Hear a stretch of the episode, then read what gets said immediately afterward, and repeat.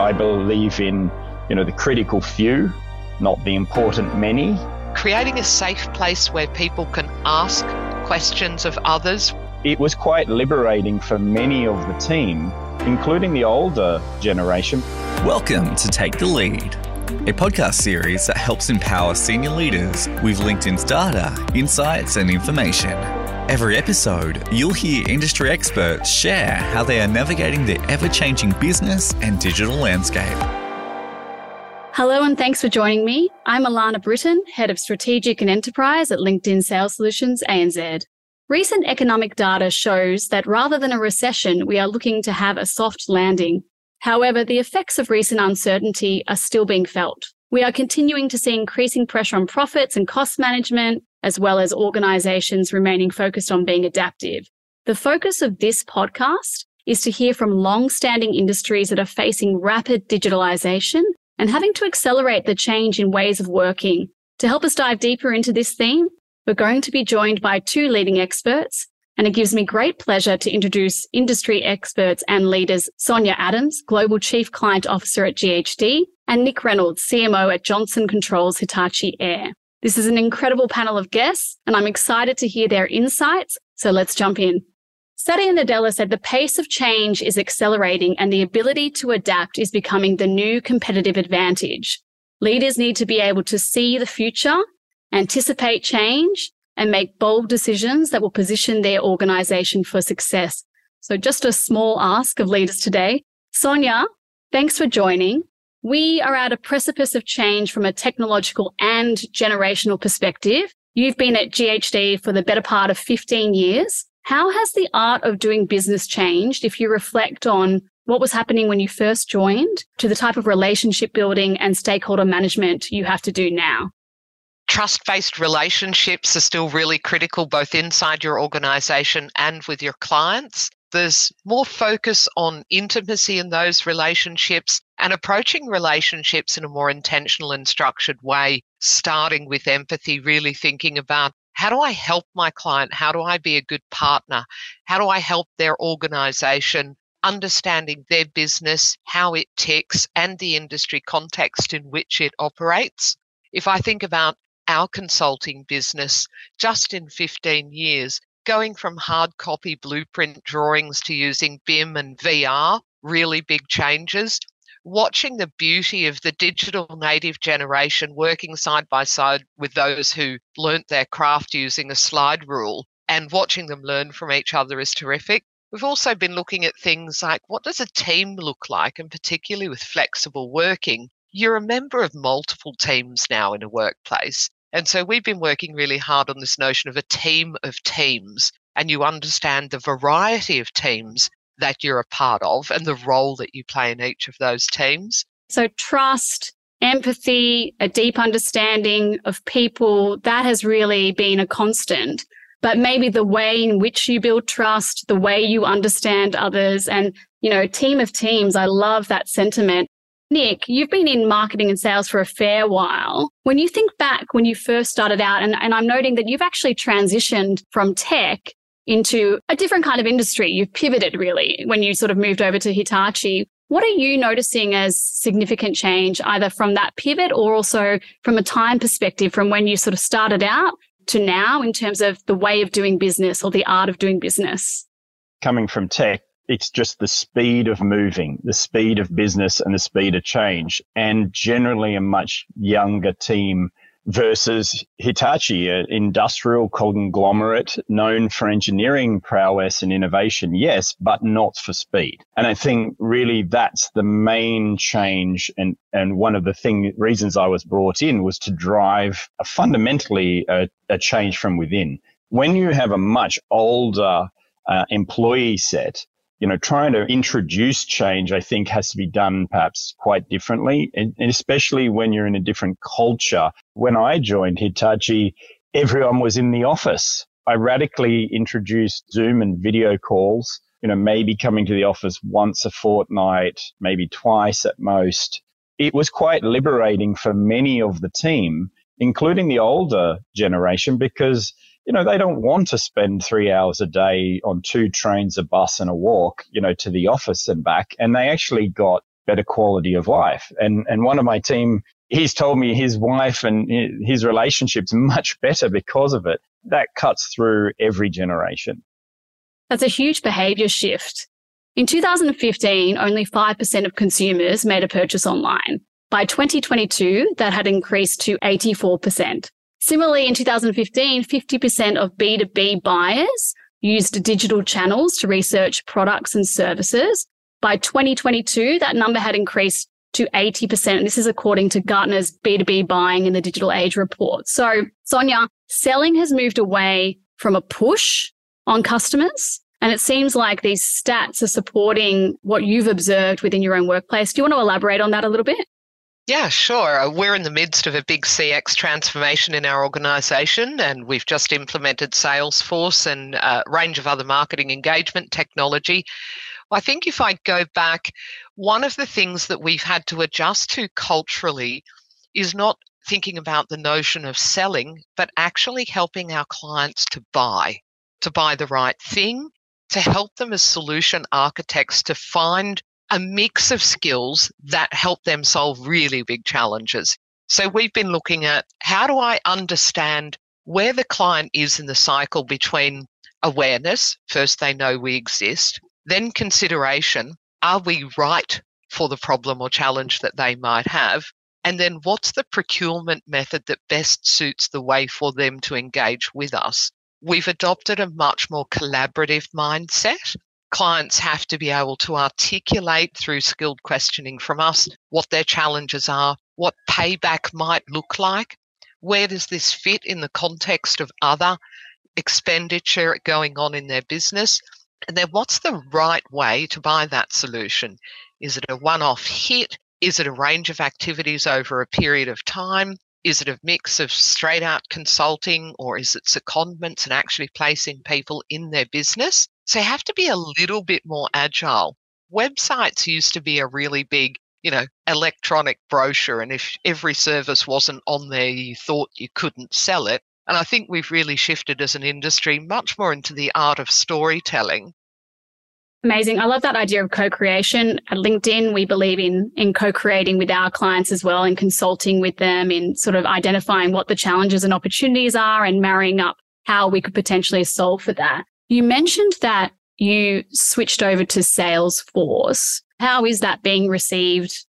The implementation of Salesforce is in service of our clients. It's a tool to help us engage with them in a way that's uniquely tailored to them, completely customized, intimate, and in service of them. For us, it, it's just a tool, and our implementation process, I think, has been quite rigorous the number of people who've taken to it like a duck to water.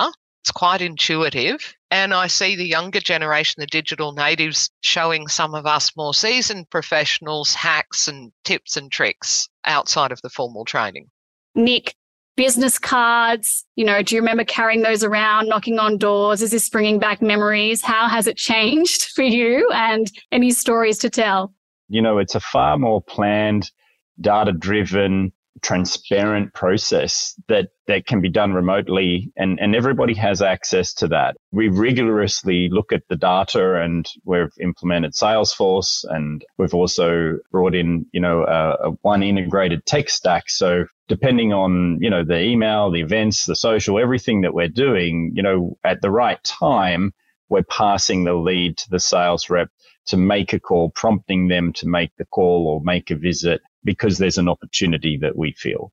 What hasn't changed is anytime you pass new business to sales teams or to your channel partners, they realize the value add. But it does take a lot of time to show the value of that and accept that change. The ones that adopt it, they're winning because they're getting more business. They're growing and others look to them. So we've tried to make them stars, you know, uh, promote them and show them and, uh, you know, publicly give them recognition. And, you know, that's showing the way for perhaps the, the laggards in the, in the organization. The business hasn't changed, but the way that we generate it definitely has.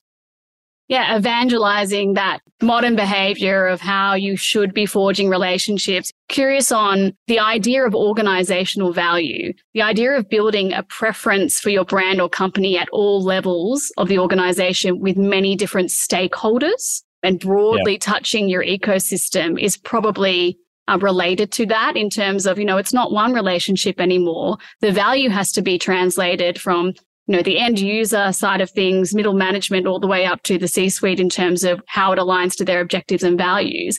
That's a significant shift. Yeah. How have you been able to convince people who have been at the company a very long time, probably longer than you, that there is a need to shift around organizational value and the realization of that? We sell everything through third parties, through channels, through channel partners. So we don't ever sell direct. And the biggest shift for us really has been, you know, rather than loading stock into a channel and them doing the selling, you know, now there's an expectation in the marketplace that the end users know who we are. You know, they're aware of our brand. They're considering our brand. And then they are the ones saying, I'm preferring Hitachi. And that has been the biggest shift because we are having to market to and influence a much wider group of end users where before we never had to do that. You know, so that's the building owners, the managers, the construction firms, the design consultants, the architects. So there's been an, a, a massive increase in the number of people in the end user we have to market to and communicate with and ongoing communicate to them. So unless we add value to them, you know, so they hear from our experts. They're joining, you know, a webinar. They're learning something new. They're reading our latest white paper from Hitachi or they're getting excited about a new product launch that's, that we've just promoted on LinkedIn. You know, they're not going to be able to then say, Hey, when they go to buy, I'm preferring Hitachi. And I think one of the mega trends that's happened in the last 25 years from my perspective is people want to have a direct communication or some sort of relationship with a brand. Prior to that, the brand was important, but you know, it was delivered through indirect channels. For us, it still is, but you know, we have to have that one to one connection with the end user, whether they're a home or a large business. Sonia, I'm thinking about GHD and I'm thinking about your selling ecosystem building a GHD preference in your selling ecosystem. Is that something that you've been focusing on from an organizational value perspective? Yeah, it's absolutely in plain and central focus, particularly for our marketing teams. If you look at, we're nearly 100 in Australia. So we'll be 100 in 2028. So we've got a really well established brand. We don't have to do a lot of work around awareness, but we do have to do a lot of work in Australia around consideration. And that is what are we useful for? And how might we be helpful to a client? And then I contrast that to the work of our marketing team in North America, where we're a much more emerging brand. So, who we engage with, how we do it, what channels we work through. So, we've done quite a bit of work to shift away from this notion that we only ever engaged with the client's engineer and two engineers speak to each other. So we've sort of, like Nick, gone vertically through organizations. I think the size of projects that we're all working on too, particularly where there's capital expenditure involved, the numbers are big, so they get attention beyond the technical buyer now. The C suite, the executive, the heads of department are all really interested in the outcomes because the numbers are big. So we've done a lot of work on our personas understanding who the people are up and down the value chain in the client's organizations. And of course, that, that helps us in our sales force capture as well. And we've really focused on building an audience of one in our communication. So we now have in our team account based marketing people. They work with our relationship managers. They curate our content and stories to make sure they're reaching people before their hour of need in terms of the workforce right now in APAC, 80% of the workforce is millennial and Gen Z. When it comes to understanding them, not often are they in the office. Often they are living in a digital world. Often they are sharing a lot about themselves in a digital way. Did you have to get the team to adapt in how they research people as well as companies and try and better understand them from their digital brand and their digital footprint? Well, yes. And of course, LinkedIn is a wonderful tool to start things off. I think even the method of research, the amount of information that's available, the type of information. So, if you're building an empathy map, there's just so much content available digitally before you even meet the person. Add to that then the human insights from people who do know the person, and then actually validating what you know about that person, asking their permission to learn more. I want to also touch on something we've been looking at as the nexus between CX, EX, and PX. CX is reasonably widely understood. The employee experience is a slightly different kettle of fish. And we've also been looking at what's the partnership experience like with us when you're a partner. Go back to the EX, the employee experience. We've been having a look at whether or not productivity is increased for those working at home versus those in the office. And there are some mathematical equations that suggest the productivity could be higher in those who work at home. But we've been having a conversation about what is lost over time. So if I wind the clock forward 10 years, this highly productive generation who are working alone at home, what will they not know? What will they have not learned? What of the softer and more human skills might they have not developed? So are we in fact doing them a disservice? Mm, it's the topic of now, isn't it? We we came out of the pandemic we all had to work at home. Now there is a bit of a struggle in getting people back to the office or realizing the value of coming back to the office. But I don't think we've fully sort of had a solve for how we make sure our teams are sharing and collaborating and having those water cooler moments where there's a great deal of efficiency gained through just having conversations and learning from others in their experiences. Would love to sort of popcorn over to you, Nick. When you think about productivity in your organization, what are the kinds of things that you're focusing on right now? I believe in, you know, the critical few, not the important many. I'm always asking people to take me through their work in progress and making sure it's aligned to, you know, five key things that we are driving in marketing. And those five key things haven't changed in five years. And when you bring it back down to that, people then, you know, zone in on what's really important and you can make it enormous breakthroughs. One simple example of this to me was when I joined Hitachi Cooling and Heating. I said that needs to be the number one brand in digital. Uh, we're about number eight in the world, just in terms of market share. We're way down the list, you know. But I said that's a that's a big, hairy, scary goal and we're going to do that and then define what did that mean you know having the largest share of search the greatest social share the best performing and highly visited website in the industry it meant launching therefore into 30 different countries improving our website tremendously investing in winning fans and advocates in social you know reorienting the entire marketing teams rather than digital being a function or a team to being a skill set that they all required. And that required a lot of training, a lot of cajoling, a lot of bringing change, setting targets. That to me was real change, real productivity, and it's been breakthrough for us. We've been going through a similar journey to you, Nick. This is the first time in nearly 100 years that our marketing team have actually got a revenue target this year and they've set it for themselves and are ready to go because they're ready to realize the value of the marketing technology investments and they can see themselves getting closer to clients and closer to revenue through that tech. For the first time, we've got five generations working in our workforce. As leaders, how do you balance the needs of the workforce where you have had traditionally maybe older people coming through and now you've got this very different digital native generation that you're managing at the same time. I'd love to sort of understand from a change management perspective or even from embracing that diversity. Would love to sort of hear your thoughts here.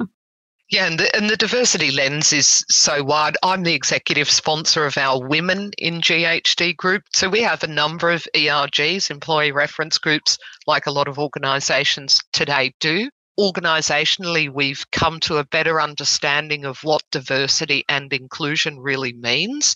So we cover the full spectrum now when we think about what is the makeup of a team, including people with disabilities, uh, gender, age, neurodiversity. And I think we've changed the way we look at some of our programs. We're bound by our purpose, which is together with our clients, we create lasting community benefit. And our young people's focus on the survival of the planet, their place in it, business's place in the survival of the planet, gives extra meaning to that as a purpose statement. Nick, taking on this theme of intergenerational workforces and how you see that playing out and diversity within your organization, and maybe a little bit more on the idea that they are values driven, the idea that decision makers are now millennials and they care about your impact on the world. I imagine that has impacted how Hitachi positions itself from a branding perspective. Would you like to sort of elaborate on how you've had to shift and adapt and actually, in fact, change and transform as a company as a result of the stakeholders you're dealing with?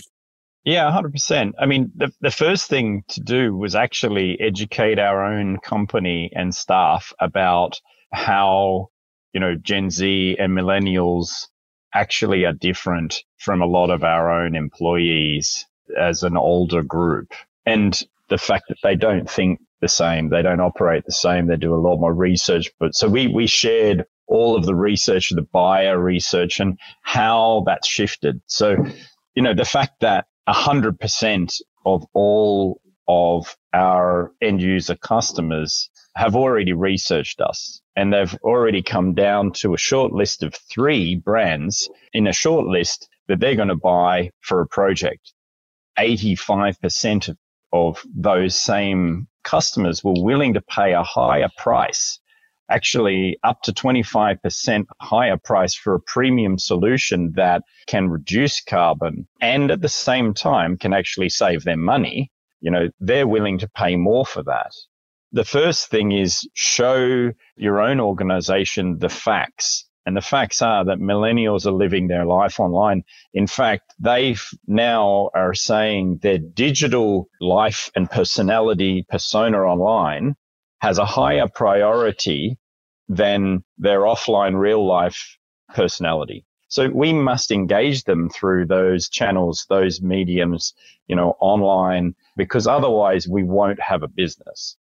Sonia, you as a leader, how do you think about shifting the middle when it comes to change management, given that we have many generations we are now trying to appeal to, and they do have different preferences and different motivators? So, how do you think about implementing change across the board, knowing that maybe you won't be able to get the laggards, but you'll be able to move the majority of them? Yeah, it's a constant struggle making the decision will I work with the front runners, the early adopters, and ignore the laggards? How long can I keep doing that for? So, one of the things that I found quite useful is first of all, making sure that everyone is heard, fostering a notion of curiosity about others and about other people's perspectives, creating a safe place where people can ask questions of others without either being offensive or the, the questioner being offended, and getting this shared understanding of where the starting line is. So I think it's really uniting around purpose, understanding perspectives, creating a safe place, and leading from the front. You really have to be consistent Wonderful. And Nick, would love to hear your perspective on change management. How do you see that within Hitachi? The only way that you run a good business is you have a business management system. You have a set of reports, you have a series of meetings, you review it. But most companies and businesses don't really have a people management system. You don't get empathy when you're preaching at people, you know, you've got to do better in the business, blah, blah, blah unless you actually get face to face with them or very close with them and you speak to them very regularly. So I have 16 direct reports. I sit down with them every two weeks. We have an hour. You know, I do that in the same way at the next level down on a quarterly basis. Then we have a series of meetings with uh, individual teams. And when you sit down with people and you honestly and transparently say, give me a rating out of one to five on five areas. Getting paid, you know, uh, are you making your bonus? Are you making your plan? Are you feel like it's fair, right? And reasonable? Making a difference. Are you getting out of bed and making a difference or are you dragging yourself into work, right? So get paid, make a difference, grow and learn. If you're not growing and learning, they're not going to feel like they're moving ahead in their career. The next two are liking the people you work with, your manager, your peers, and your team members, and having some fun. But you have to have a great people management system and do it consistently. What's really become apparent to me is that leadership now has really shifted from maybe 20 to 30 years ago of being really directive and hierarchical to what is apparent to me by chatting to you, Sonia and Nick, of being really consultative and understanding your people, understanding their motivator, leading with empathy, and really getting a good sense of what they care about and caring about them in turn. And so it's just a wonderful shift. Sonia, Nick, thanks so much for sharing your wonderful knowledge with me. I really appreciate you sharing your perspective and your stories. Thanks, Alana. It was fun. Thank you, Alana.